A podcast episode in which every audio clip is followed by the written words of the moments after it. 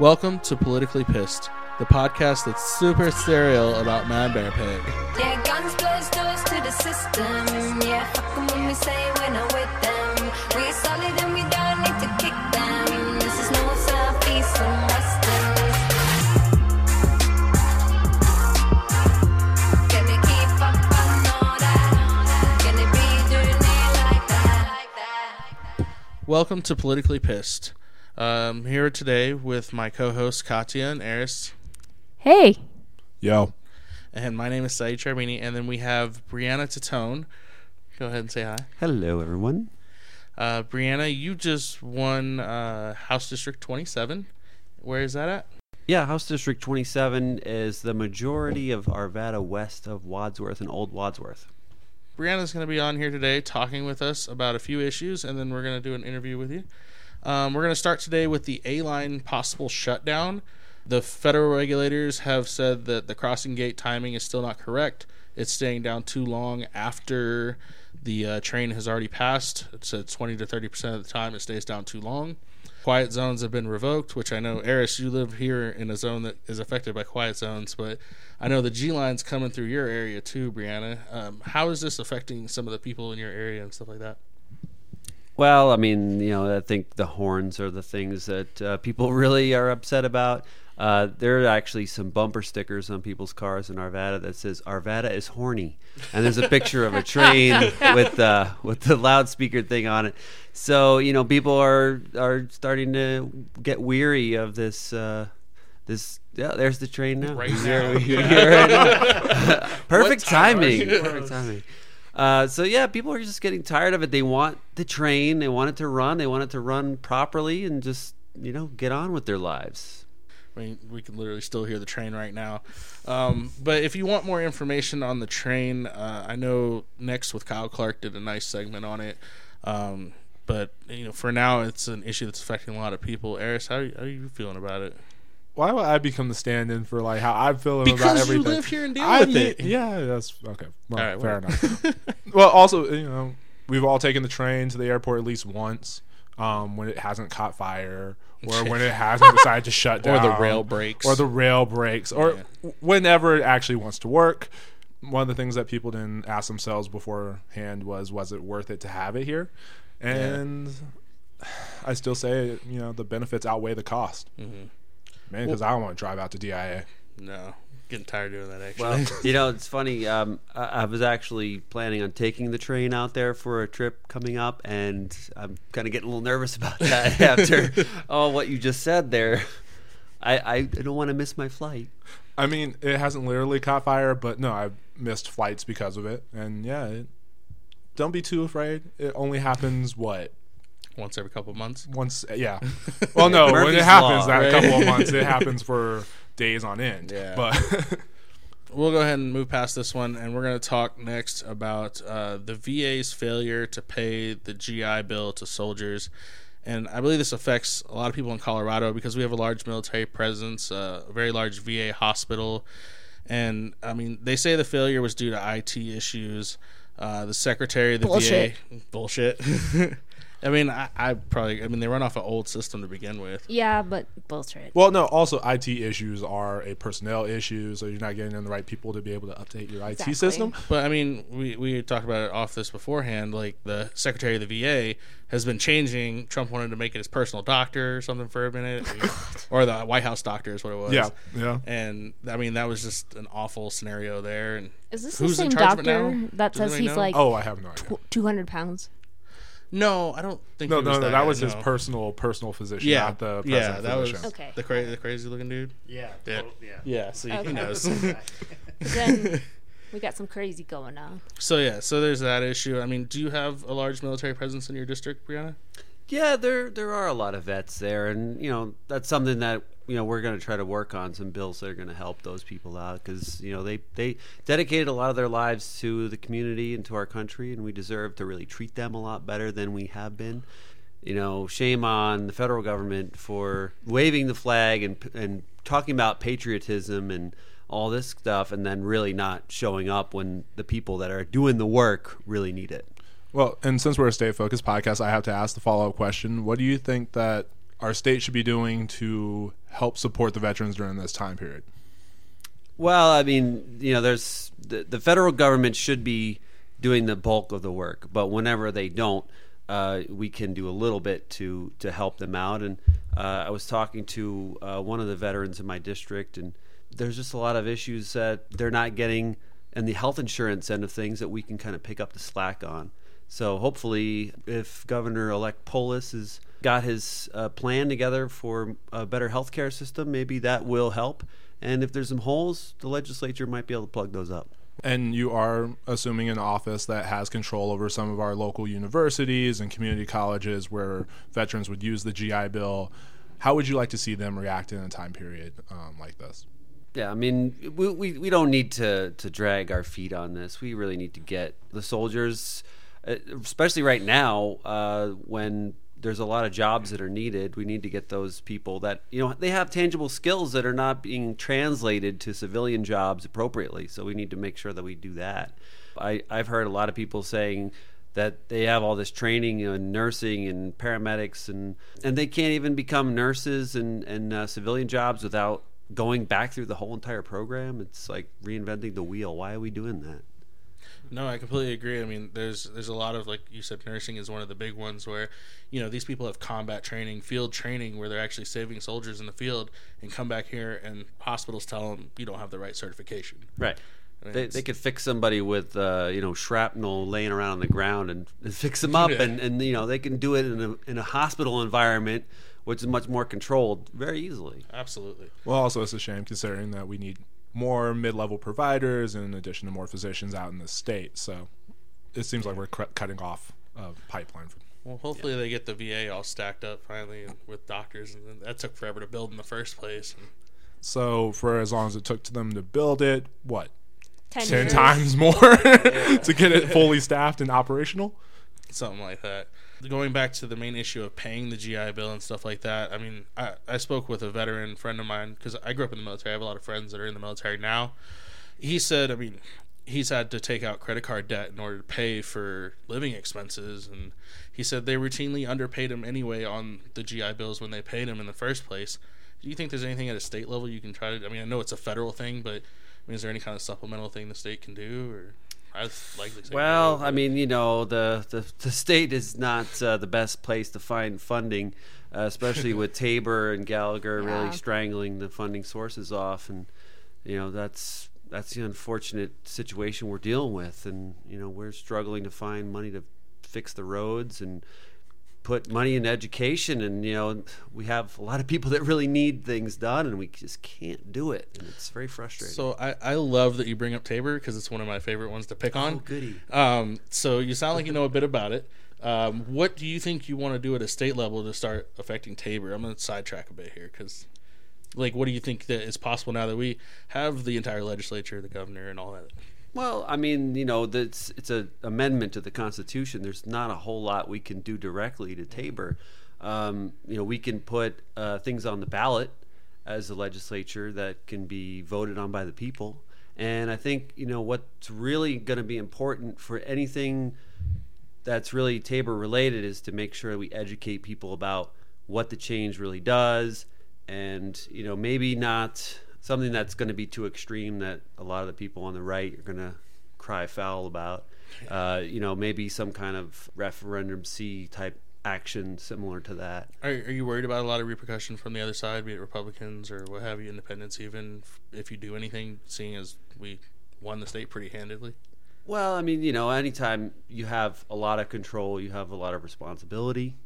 We have to make sure that we don't overreach too far because that's going to push the pendulum back over to the other side a little faster than we want. And Amen. and the 2020 election, you know, is is right around the corner. I hate saying that. We just got done with an election, but it is, is, you know, I mean, people are already throwing their hat in for 2020 right now. And we need to make sure that uh, we're smart about it and we, we stay on track to, to do the things that we need to get done and keep that 2020 vision, which is really important. That's right. Right now, that we have the power then. Uh, I guess we can move since you're talking about petitions and stuff like that. We'll move to talking about citizen initiative petitions. The citizens initiative petitions are allowed to go on the ballot with it was originally 98,492 signatures, and then you were able to get it on the ballot. That's based off the Secretary of State's votes for every party all across the board. However many people voted for Secretary of State, it's 5% of that number. It's going to jump 25% because we had a record number of people vote in this midterm. It's going to jump all the way to 124,527 it's going to be a lot more difficult for people to get initiatives on the ballot now. How do you see as a legislator maybe pushing more legislative petitions onto the ballot versus you know citizens having to do it? Do you feel like you're you have more responsibility to do that now? Yeah, I, I think so. Uh, you know, five percent uh, of that number is a pretty small number, and th- I think that having having more people to be on a petition for an initiative is a good thing. Okay. Uh, because we don't have a lot of frivolous things, you know, getting petitions and potentially getting on the ballot.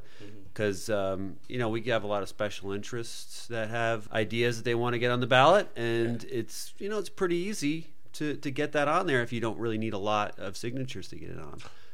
So the really good ideas that really are really popular with most of the people get on the ballot, and not some of the things that are, might be fringe. But what would you say to the people who says that this basically pushed special interests to the forefront and they're the only ones who will have the capital and the means to actually to get things on the ballot now where average citizens like some of us at this table yeah will be won't be able to Yeah, that's that's a good point. Um, you know, it does cost money to get petitions out there. I think that if the idea is really something that everyday people can really get behind, it shouldn't really take a lot of capital to to get those signatures. I mean, there's a lot of things that everyday people were behind. Like, you know, we all agreed that we did not like slavery. It took Colorado two different ballot measures like to agree this that we don't need slavery Right. in this state. Um, We didn't all agree, even after two times. yeah, which is um, even worse. I choose to believe that those people were illiterate. they read it wrong. So just because it's in the good for everybody doesn't necessarily mean that will make it. And if you are going against special interest groups, then that just raises the cost even higher, especially because the money that enters the market means that they are able to elevate issues above other issues. I'm I'm mixed on it. So that, Yeah, I definitely see your point there. Uh, I mean, you know, the oil industry put a lot of money into Yes. 74, and uh, fortunately, people saw through that. Thankfully, yeah. Um, and you know, 112, they put a lot of money against that one, a lot of money against that one, which you know nobody else could have done. Yeah, the special interests do carry a lot of power, especially with you know money is free speech, as they say now these days. That's what they say. May I start off with Senator elect? If you like, yeah. Okay. Um, correct me if I'm wrong. Um, you started off your, I guess your political. I'm not senator elect. Oh, representative. I was like, wow, what are you talking emotions. about? Okay. already. Talking about yeah. something else? We're, we're thinking about What? future. you were a precinct captain for uh, Bernie in 2016. Uh, no, I was just a delegate uh, in Okay. 2016 for Bernie. And that's that's the beginning of everything for you. Is that how you began? No, I, I got a little bit of interest uh, with Andrew Romanoff's campaign for Senate in Okay. 14? No, it was Or, bef- oh, it was, that, was, that, it was, was that was 10. 10. Yeah, that was way. Yeah. Actually, that's Yeah. how Saeed and I actually. we, we were when he was running for Congress. in Oh, 14. okay. That's when we started getting involved. So Yeah, he wasn't taking corporate money, and I liked that. yeah. And I was like, okay, I can get behind this. How did it grow from there? I was kind of out of the country a lot when I was working as a geologist, so the timing for his campaign kind of worked out for me. So I was able to do some things with that, but for the most part, a lot of the other elections, I I wasn't paying that much attention because I was always working someplace and not really hanging around here. So you weren't really like politically in- inclined or even like motivated before that, or Not not too much. Okay. No, not really. well, you got to start somewhere. Everybody starts somewhere. Yeah, right? yeah. What made you decide to actually run for office now? It's uh, it kind of goes down to uh, you know just my dedication to doing things for the community, and uh, I was a volunteer firefighter when I was a teenager and going through high school and college, and I ultimately wanted to become an FBI special agent. and I didn't end up getting through that process before I got too old. After that, I came out as being trans, and then you know, 2016 election happened, and uh, Inspired so a lot of people, so. I, I got involved, uh, you know, with with Bernie Sanders as a as a delegate. I started getting involved with uh, lobbying for the LGBTQ community, and going to a lobby day with One Colorado. Nice, That was the first time I was ever at the Capitol. nice. How'd you, how'd you think? What'd you think of it when you saw it? Yeah, I mean, it was, uh, you know, a building I always saw from the outside. I was never inside, didn't know what, what really to expect, but it was uh, kind of just all the hustle and bustle and things going on. It was just, uh, So your first time was in 2016 to be at the Colorado Capitol. yeah, yeah, Amazing. yeah. Yeah, and I'm surprised that that made you want to run for office. I mean, my first step into the Capitol, I was like, these people are crazy. They don't know what they're doing, and me as a second grader should actually be running this state. But Well, and you mentioned about coming out as trans, and you're the first transgender legislator in this state. Uh, you're one of four legislators, state legislators around the country. There's there's several other openly transgender people in different offices and stuff like that as well. Was there any sort of pressure or anything? Like what what did you think about doing that? Like what what made you think that yeah I want to do that and I don't really care what people say or think? Well, after the 2016 election, you know, kind of realized that I was in a group that was being discriminated against by the federal government specifically. Absolutely. Yeah. and I went to the Women's March and kind of got a little bit of the taste of, of what activism was really like. I hadn't hadn't really done it. I hadn't had a need to. I was I was a privileged white guy at the time, so I didn't have anything to fight about. And then when I became someone that was in a, in a marginalized group of people, and I was like, well, wow, you know, I'm not alone in that. There's a lot of people that are marginalized that need a voice and need help after I wasn't able to become an FBI special agent, I was like, well, what do I do now? And running for office seemed to be something that I could do. It was Danica Roem's win in 2017 that kind of said to me, well, it is possible for someone like me to actually win in an office like this because I, I didn't know a lot of people that were like me that held office, and I'm not the kind of person that would just sit down, shut up, and not say anything if I thought something was was wrong. I was going to take a job that was to protect people and do the right thing. So it felt like it was the right thing to do to, to run for office, especially in a district where I didn't feel like my legislator was doing anything. He wouldn't see us when we went to lobby day. He would not talk to us. So he wasn't he wasn't doing his job. Yeah, that can be really frustrating. Do you hope to like sort of set a role or an example for other people to follow suit at all? Or? Absolutely. Danica Roem helped me kind of get my bearings and give me some advice along the way and help me out. And I said, you know, I plan to pay it forward and, you know, help other people that come after me because I think it's important to lift up people that are marginalized and need a seat at the table. And uh, there was a quote that said, if you don't have a seat at the table, bring a folding chair. Shirley Chisholm, right? That's, Yeah. I think you're right. Yeah. Nice. You decided to run for office.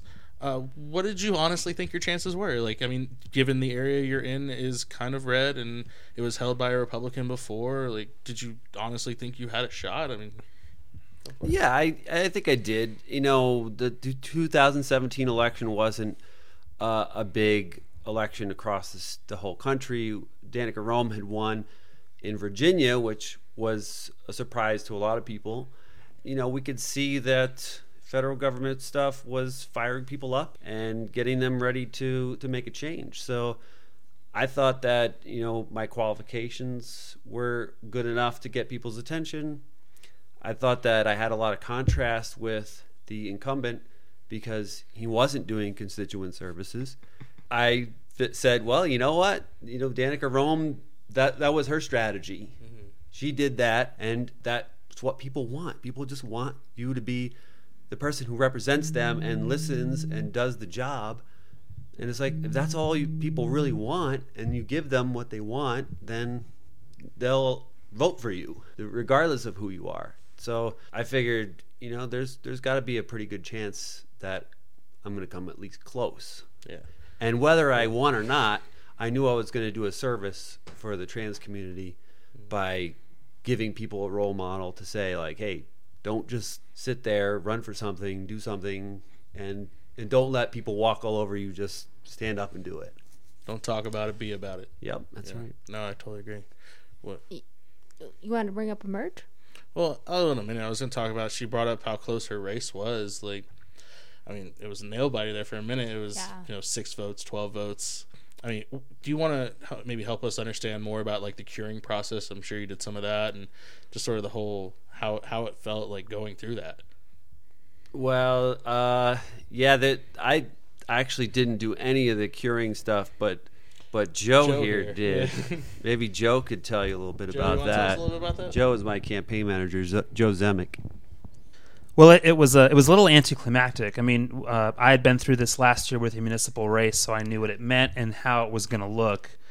Um, so I was prepared for it. But we, you know, as the as the time went by, I mean, it was just it was the the Jeffco clerk's office was slow in in getting the ballots counted, and uh, many counties had more ballots than they expected, right? Because the turnout was substantially higher than projected, and so that was part of it. But then there's also like it's kind of a disappointing uh, ability to ramp up uh, the capacity to count.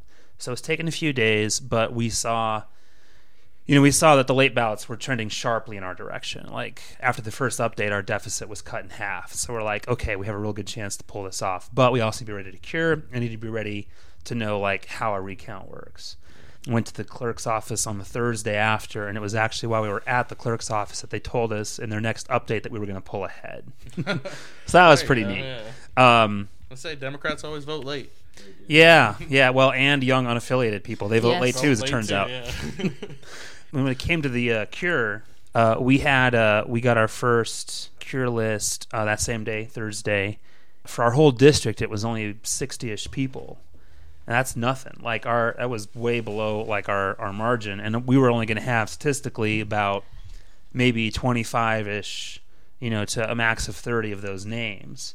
So Friday, uh, we started the cure process, and um, it was led by Austin Blumenfeld, who's uh, Ed Perlmutter's uh, campaign manager. So he was in charge of like Jeffco, like curing across all the whole county.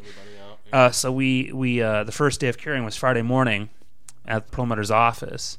Uh, got there at ten, and there were like thirty people in there. I'm like, we gotta have we work, have yeah. one volunteer per person needing to be cured. There this it is is. good. Solid numbers, right and there, yeah. and the the number of cure targets didn't get that much higher and i got two that day like the first day friday i got one on saturday and then i didn't i didn't end up curing again because i talked to austin like they cut they canceled it for sunday because it was cold and uh, veterans day they they had so many people out that the people were starting to grumble about like you know you've talked to me four times i'm working on it like yeah. chill so so the uh, yeah. the um, the curing process uh, went very efficiently. We had a huge number of people to make sure that it happened.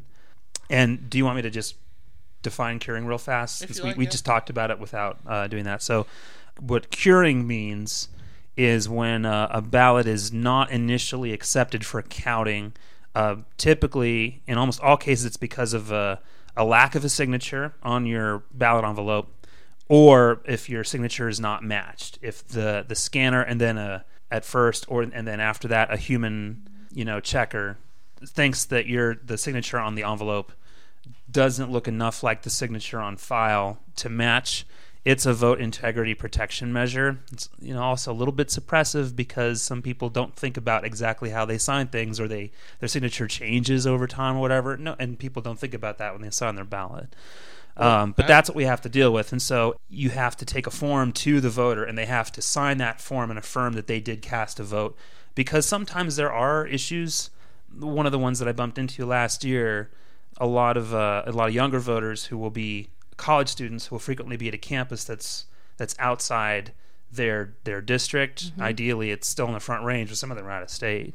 And sometimes a well-meaning parent will accidentally oh. believe that it's okay for them to sign a ballot for their child, which no, that is voter fraud. well, and I had a Republican friend of mine point out that mail ballots are ripe for voter fraud for basically that reason. Somebody else can grab it, just sign it, and send it in. But that's why we have this signature verification system. exactly. And yeah, can it happen? Sure, but but it almost never happens with malice aforethought. It's it's a parent who just doesn't know. They didn't think it through. Uh, people who have power of attorney, they believe that they can do that, but that actually does not apply to uh, to the vote. So um, there's people who who legitimately believe that they can act on behalf of their family member, and they are mistaken in this case. But those are not those are not curable ballots. Like that is a mistake, and you screwed up, and that's too bad. But that's a tiny, tiny fraction. Uh, mostly, it's just the other causes and easy to fix. But another thing I heard too is uh, whenever you cure, or if you if they fix it or whatever, the signature they get then they will also put on file so that they have multiple signatures eventually, so that if nothing like this happens over time, right? That yeah, and so that it's that um, where you have someone who had an issue that you're not going to invite that issue to happen on the following election by keeping only that original signature on file. Yeah. That's Yeah, an amazing curing amount of process. knowledge. Yeah, that was that was a great explanation of the curing process. I Actually, couldn't have. I couldn't have given. he you- nailed it. Yeah. It wasn't your job; it was my job. Yeah, You had to right? go- you had to go to I had to go back. To right? Katya brought up Emerge. We just wanted to talk about organization. I mean, I know you went through Emerge, right? Yep. Um, how how was that experience for you? Uh, you know, it was good. Um, it's a, a really good resource for people to go through the program and go through the process of what you have to do, what what you shouldn't do, uh, and then ultimately at the end you get a network of people that um, are going to help you knock doors and uh, give you advice on things and, and maybe uh, policy advice once you get into office. And so it's just a really great resource and. Um, I also took the training at the Victory Institute for LGBTQ candidates. Oh. and How was that one? it's a different different kind of a of a training. It's very intensive. It's over three days. I think I got about five hours sleep each night because we were. That's pretty intensive. Yeah, we, we the earliest I went to sleep was eleven thirty, and the latest I went to sleep was two, because we get you up at, actually like crack of dawn too. Or? we were up at seven. We, we're set breakfast at seven thirty, and then we're we're going all day long. Holy cow! and um, we basically go through and put together a whole entire campaign plan as a group. So you get you work with a bunch of people you don't know, which is kind of good because you don't really know your team when you when you run a campaign. You're hiring people that you may not know. Except I, I knew Joe a little bit before this, so Got that was good. Yeah. Um, and then uh, you know you you have to they they throw curveballs at you too. So it's you know uh, the candidate that you're working for has a, a problem, and you have to do a press release or some kind of thing like that. But you decide what it is. and and it makes it uh, challenging because you actually have to deal with like a real world type of situation that might come up, and how do you deal with that? Because there may not be somebody there for for you to consult with at the time. You just have to react, and uh, so it was a really good experience. Um, and so, do you feel like the skills you learned from these two organizations are going to translate into how you go about the business of running the state? It's not really a, a legislative training. Uh, it's just mostly it's just a candidate type training. So it gives you all the tools to to run a campaign and and uh, and get things moving in that direction and make sure that you can raise the money, deal with all the canvassing activities and time management and people management. So Do- it's all part of that. I have, uh, do you have do you feel like it's sort of a disservice to you not sort of explain the legislative process? Because if they're going to teach you to run for office, should they not also teach you how to be in office just a little bit at least? Well, I mean, you know, it, that's the individual that holds the seat. that's really they could kind of do whatever they want. more Uh, procedure level, like how to run things while you're in office, like you know how how to understand how bills work through the system, or understand maybe like you know if if you're pushing a generally progressive legislative people from uh, like Merge or the other program, Victory Institute, um, if they're trying to push more progressive people into politics, shouldn't they sort of give them a baseline understanding of certain progressive issues too, just so that they're more prepared for when they're in office how to approach that sort of thing? yeah, and and uh, Emerge does do a lot of the. It, it's for progressive candidates for the most part. I think you have to be a registered Democrat uh, to take Emerge, but you could be either a Republican or Democrat for uh, the Victory Institute training. Uh, and we, you know, we do have a lot of people coming in from NARAL and Planned Parenthood and the labor unions. There's a lot of association with Emerge in that respect. So uh, we do get introduced to a lot of the people that are doing those kind of things, and um, so we, we know a lot of people we're going to be talking to about when it comes to drafting bills uh, for that kind of stuff. But you know, on how to actually be a legislator, that that comes when you get elected.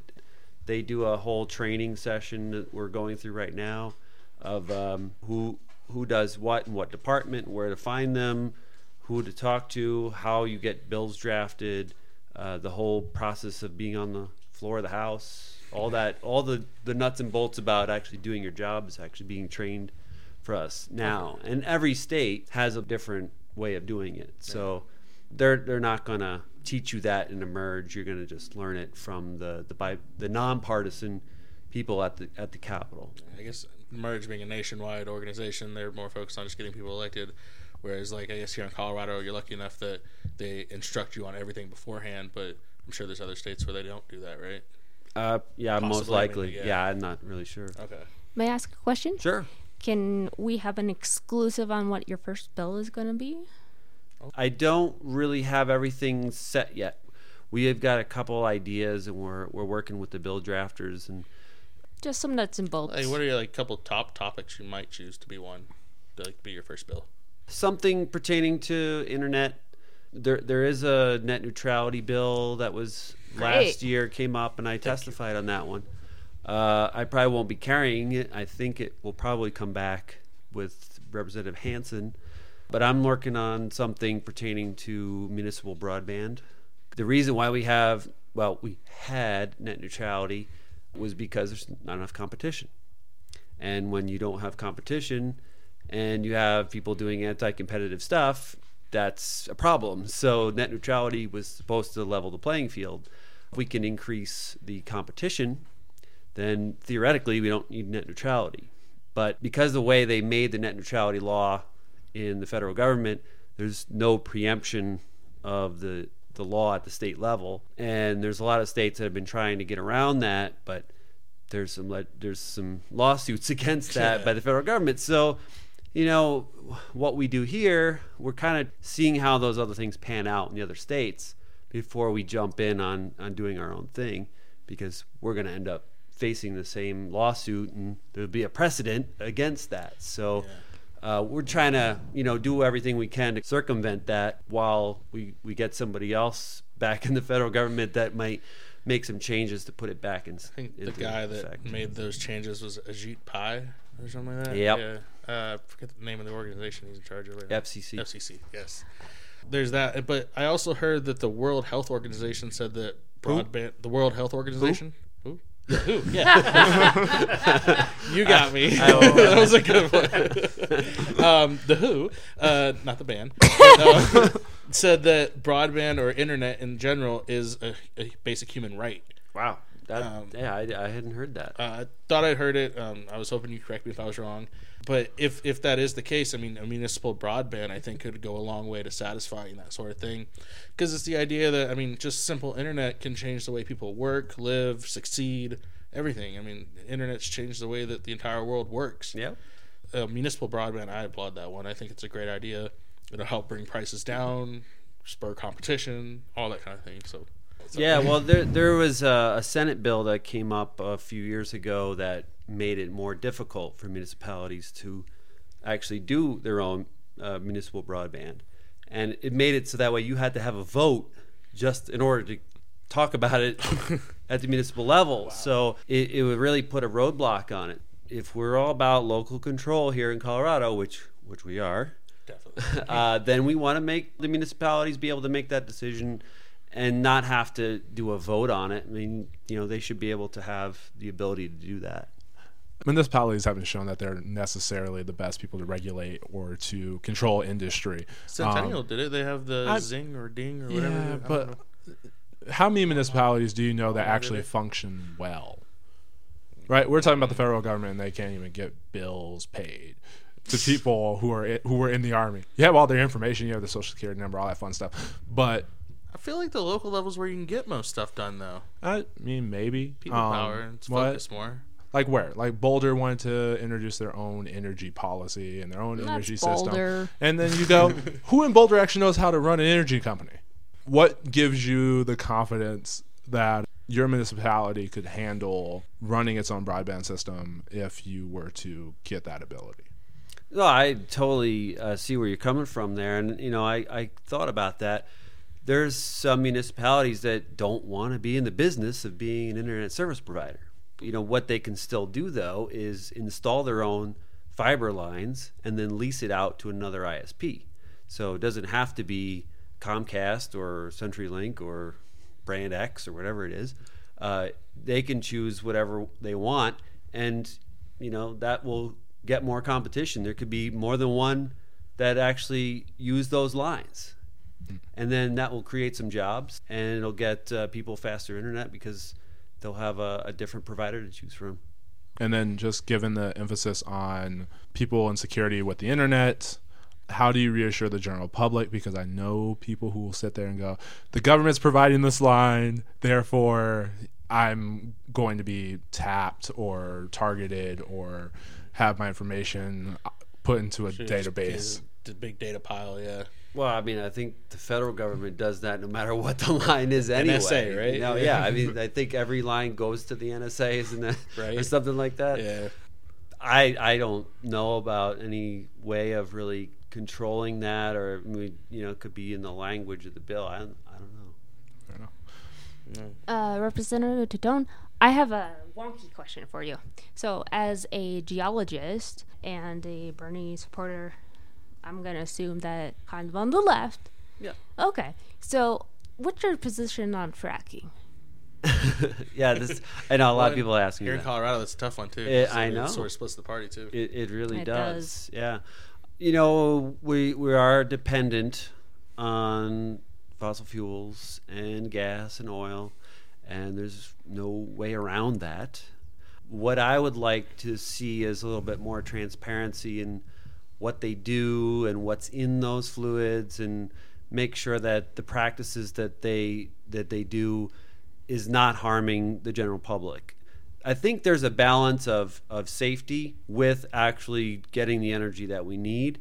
And I think that that's where the, the problem is in that gray area that the oil companies want to save money by not having to go through the regulations and the safety things and the setbacks and whatever that people want. The people want safety, which is making it cost more money for them to do what they need to do.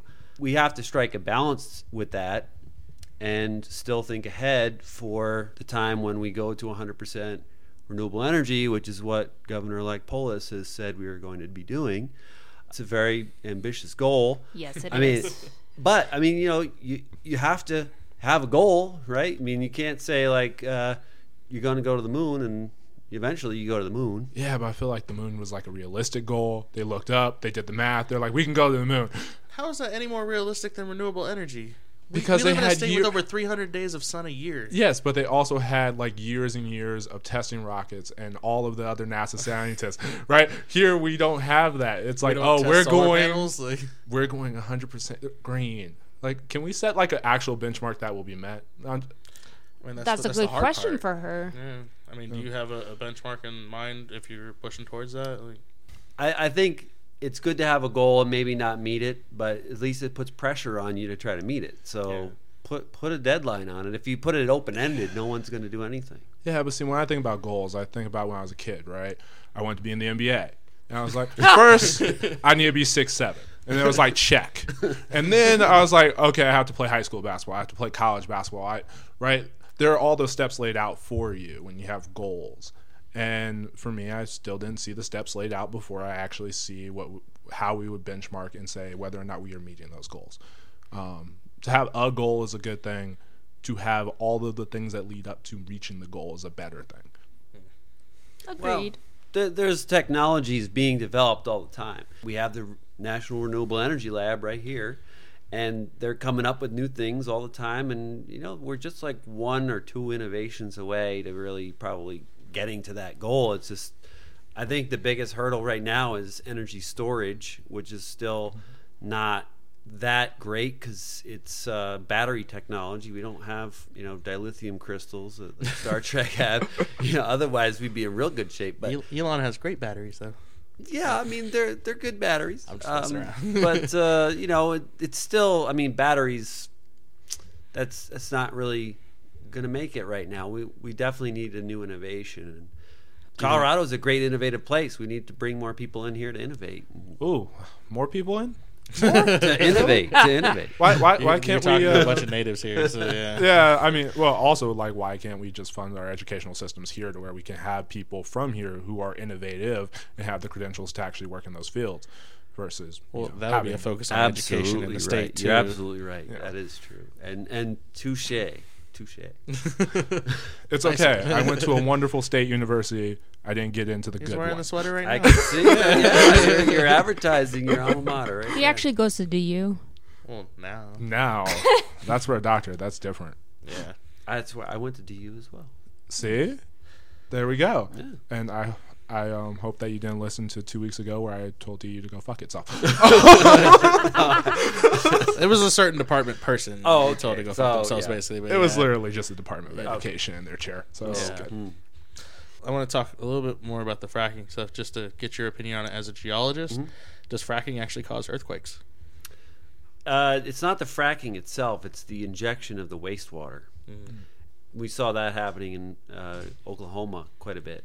Yeah. That they were doing these deep injection wells, and there's a lot of fault lines and, and rock faults that are in the ground all over the place, and you know there's not a lot of tectonic stress on the middle of the continent Yeah. where we live and in Oklahoma, but there still is some stress on there. And when you inject water at high pressure, you actually lubricate those faults that have a lot of stress built up on them, and then they move a little bit.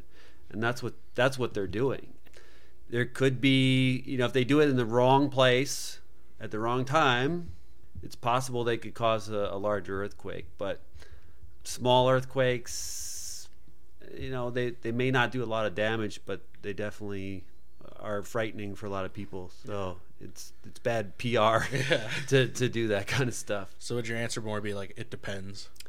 Yeah, I mean it's it's not it's not the fracking itself. It's the it's the injection of the wastewater, and I personally don't like the fact that a lot of potable water is being used for fracking, uh, especially when we have you know water. is a very precious resource here. It is, And we and need we to sell make it sure- to other states. Yeah. Yeah, and we, and you know it's going to be more precious later on, and I'd rather not see potable water being used for fracking. They should be able to use recycled water or something like that.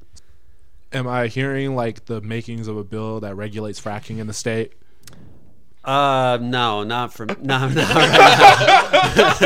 no. I, I'm just throwing some things against the wall. We'll, you know, we'll end up seeing what sticks, but not not at least uh, this session. At least, so, you know, there's there's still a lot of work that needs to be done. On. Not a problem. I uh, also because you're. I feel like you're going to be very busy this first session for you. so the first session for everyone coming in is always hectic and busy and learning. Um, oh, uh, speaking of being just in there, are there any committees that you're eyeing to be on?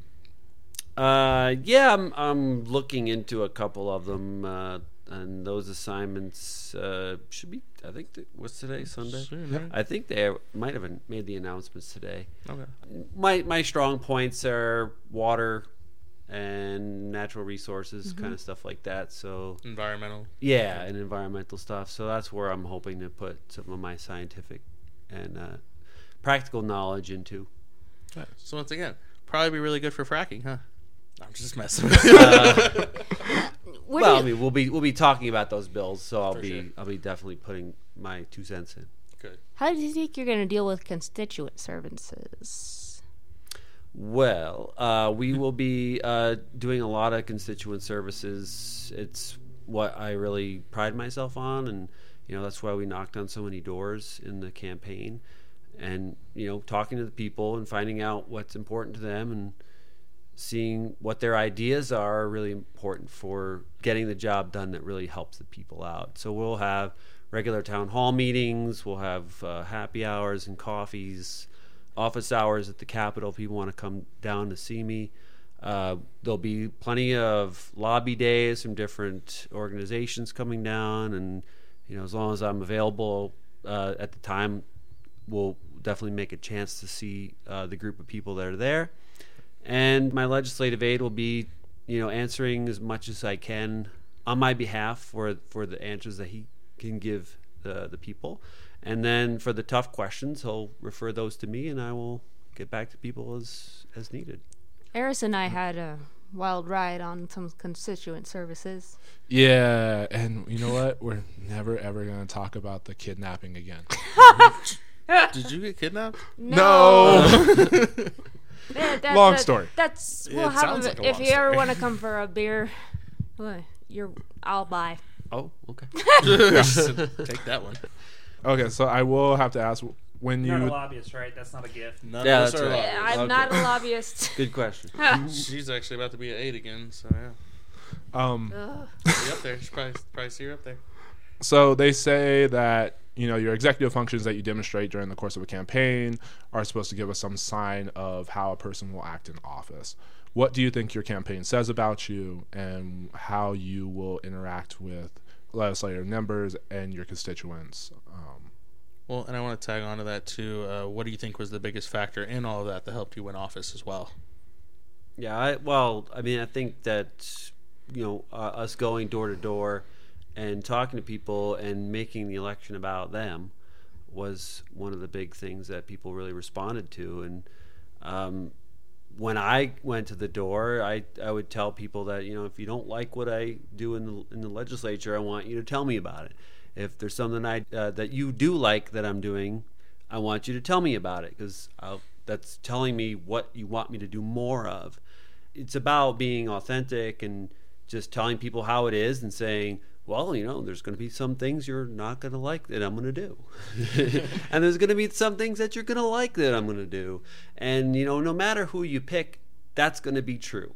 You know, you want to pick this person who's going to be upfront about what you're going to get and I want to hear what you have to say about it, and I want to hear what your opinion is and what your ideas are. You know, that's really what resonated with a lot of the people we talked to. When it comes to uh, actually being in the legislature, it's it's the same. You know, it's being honest about how I'm going to vote on things, which everybody in the legislature expects you to do, and if you don't, that's really bad. You don't do that. You know it, people are counting on votes on certain bills and you say you're going to vote on it. And you have to make a really good decision about it before you commit to doing that. And uh, you know i'm going to be listening to uh, the people in the district to make sure that i'm voting as much as i can with what the people want without going against my moral compass you know, I have my own line in the sand that I'll draw on certain issues, and there are certain ones that you know I'll be looking for the the public to to weigh in on to see how they want me to vote. It's really uh, the best way that I see to do the people's work. Okay, so I do have a follow up for that. You come from a conservative district. How do you balance that representing the people of your district with your personal moral code, as you um, stated? Because sometimes those two don't go hand in hand. Yeah, you know, uh, there's I'm sure there's going to be a lot of people in my district that are are not going to like my stance on freedom of choice, but you know, I was very upfront about that, and it was front and center on my website. It was there. A lot of people never brought it up, but you know, the people elected me, and I was very upfront about how I felt about those things. So uh, when it comes to the issues that I said I was going to do and how I felt about it, I'm going to stick with. I'm going to do those things that I said I was going to do. It's going to be the things that I didn't say that I'm going to look to the people to to weigh in on on some of those things because those were the the little bit of minutia uh, items that didn't really come up. Well, no, and I Use appreciate you saying that because there's a lot of people that'll just say whatever needs to be said to whatever group and just go with that for the time being. But you're straight up and just said, "Look, this is what I believe. If you don't agree, talk to me about it." Yeah. Yeah, and, and I tell people at the door, it's like you know, I'm I'm I'm grateful for this conversation we're having right now, and I don't want it to be the last one. I want to continue the conversation. And, you know, come to the town halls and I mean, in in that, did you experience any sort of discrimination or any sort of hatred or anything for certain ideas or? You know, people at the doors are generally pretty respectful. Online, they're, they're not as much. Oh, yeah. You know, Oh. because Yeah, they don't have to. in front of They don't have to look at you in the eye. Exactly. So there were not a lot of people really saying terrible things in my face. It happened just a couple times. A lot more just positive things. People saying like, "Thank you for running," and we we really need this right now. And you know, people were really grateful. And I had a lot more cheers and and hugs at the door uh, than I did any kind of hatred. Nice. That's inspiring, yeah. encouraging. That's very encouraging because I feel like other places you show up in front of the door and they're like, "I will shoot you." Well, I mean, we did we did choose who we went to go talk to. yeah. Oh, targeting is a big part. Of. Yeah, It's but even there, we, we, But, we, I we knew probably not to talk to, and you know that's just. I want to go home and not cry at the end of the day. I don't want to be. You fair know, enough. But we talk about you being in a you know right leaning district. You still had to appeal to a lot of independents and probably people that didn't agree with you on a lot of things at the door. So Yep. That's why we're sort of bringing it up. Yeah, and, and I had people that I talked to that were you know independent voters that leaned Republican, and they said that they hadn't voted for one Democrat in the whole entire last election. I remember those days. But- good. But but I, but I actually I actually you know had those people at the end of the conversation saying they were going to vote for me Nice. because I was honest about what I wanted to do and I told them yeah you're not going to like everything that I do I mean who, what politician says that Mo, you know everybody wants you to think that they're going to do everything that that you want them to do and it's just like that's not true No, that's true. Except for the people that we should believe that said they were going to do everything they were going to do. What the redhead mosquito? I just can't. I, you know. Is it a redhead mosquito? Yeah, that's why I call Donald Trump. Oh. oh, Right? He's annoying. he bites, and he has red hair. he's more of a red face than hair. Let's- We're not gonna- we're we're not not going to gonna go there. Not Yeah. one. You have a win in a red leaning area. How do you feel about your win, and what do you think it means for the rest of Colorado as we move forward and become a more progressively blue state? I think that it's it's an encouraging thing. Uh, I think it also shows uh, how many new people are moving into Colorado, and the different attitudes that are, are coming in with that. You know, we talked to a lot of people that moved to Colorado recently, and uh, you know, despite you being a native and probably not liking that, too It's much, okay. I'm just going to build a wall. just going to build a wall. Um, and you know like there's a lot of a lot of new attitudes coming in and and with that you know there's been a lot of progressive people coming in and a lot of those old ways are kind of going along with that Do you feel like there'll be longevity with that in the sense of your area and other areas more like just better chances of Democrats winning them in the future? I think so, yeah, and especially you know if we really are looking to work across the aisle to make sure that we're trying to make as many people in our districts happy as we can, and you know not have them be disillusioned by the fact that they're going to get everything that they want or not get anything that they want because that's you know what representative government is. You you, you can't just go against 49.6% of the people that you represent. That's that's a lot of people that didn't vote for me. and you know, I have to think about those people because, you know, I want at least a portion of those people to vote for me the next time. And I don't want them to be having distrust in the government that that I'm not I'm working against them, that I'm doing something that's not in their interest. per se, like I was in your district and I came to you with a concern. It was a concern against a bill you had, or and it, it went against your grain. Would you at least consider like working with me to come to maybe like a compromise?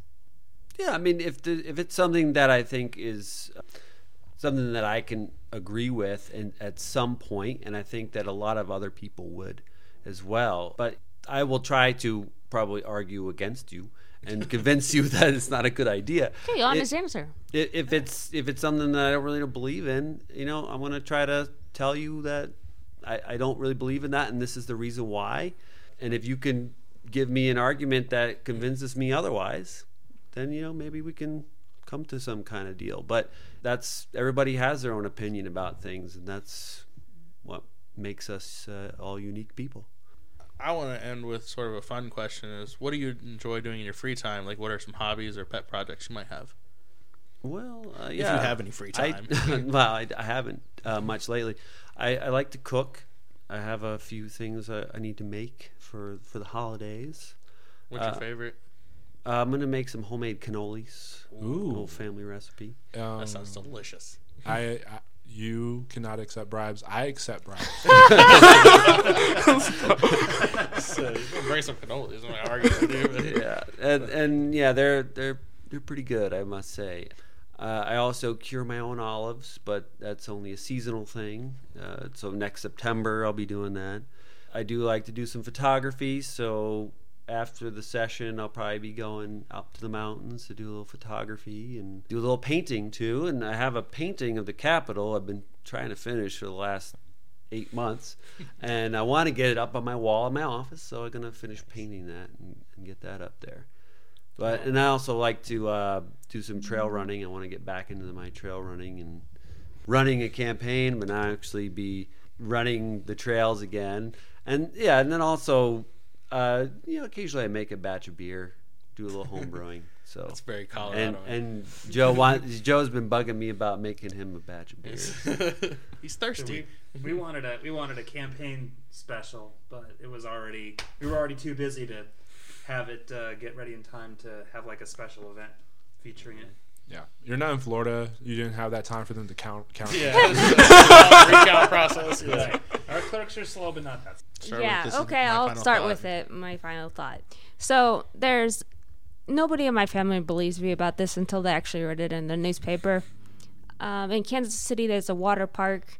Um, they're actually getting sued now because a Kansas representative, his his son, some you know teenager, led him on the ride with a bunch of uh, overweight women, and the physics are that the little boy just went off in the water park and he was beheaded. Unfortunately, you can Google this.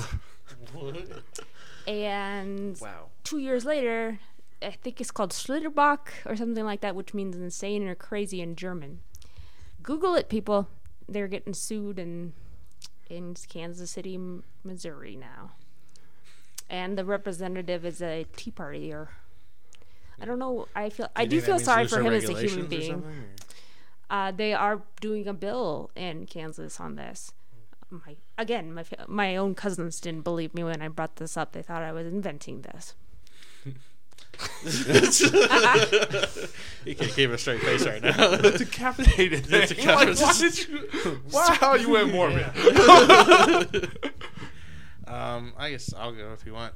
Um, my final thought, and I feel like I keep harping back to a couple of the same things, but I want to talk about the border and all the people that came from Central America and walked thousands of miles to try to enter the U.S. The pictures we saw of a mother dragging her two young children that were in diapers away from tear gas. I mean, it's it's absolutely appalling and upsetting, and I think that we we really do need to evaluate where we stand on these things and how we accept the re- reactions from our government against people trying to seek asylum through a legal system and are being treated in, as like military invaders essentially and I, I don't like it and I think that we need to address this so that's my final thought Well, and my final thought is about me. Why? Because it's about me. Having the opportunity to travel this holiday and escape my family by running away to San Francisco, I just want to say that I do not have a fuck you today because DIA actually worked. I got through security quickly. I did not get harassed. I actually watched a white person be randomly selected. Also, on the way back, San Francisco was shit. So fuck you, San Francisco. Denver's better. Well, let me let me say my final thought is the uh, result of, of this election is really telling of what is really trying to come down the road here with uh, people coming against hate, uh, coming together against hate, and you know it's really showing a lot of people's true colors.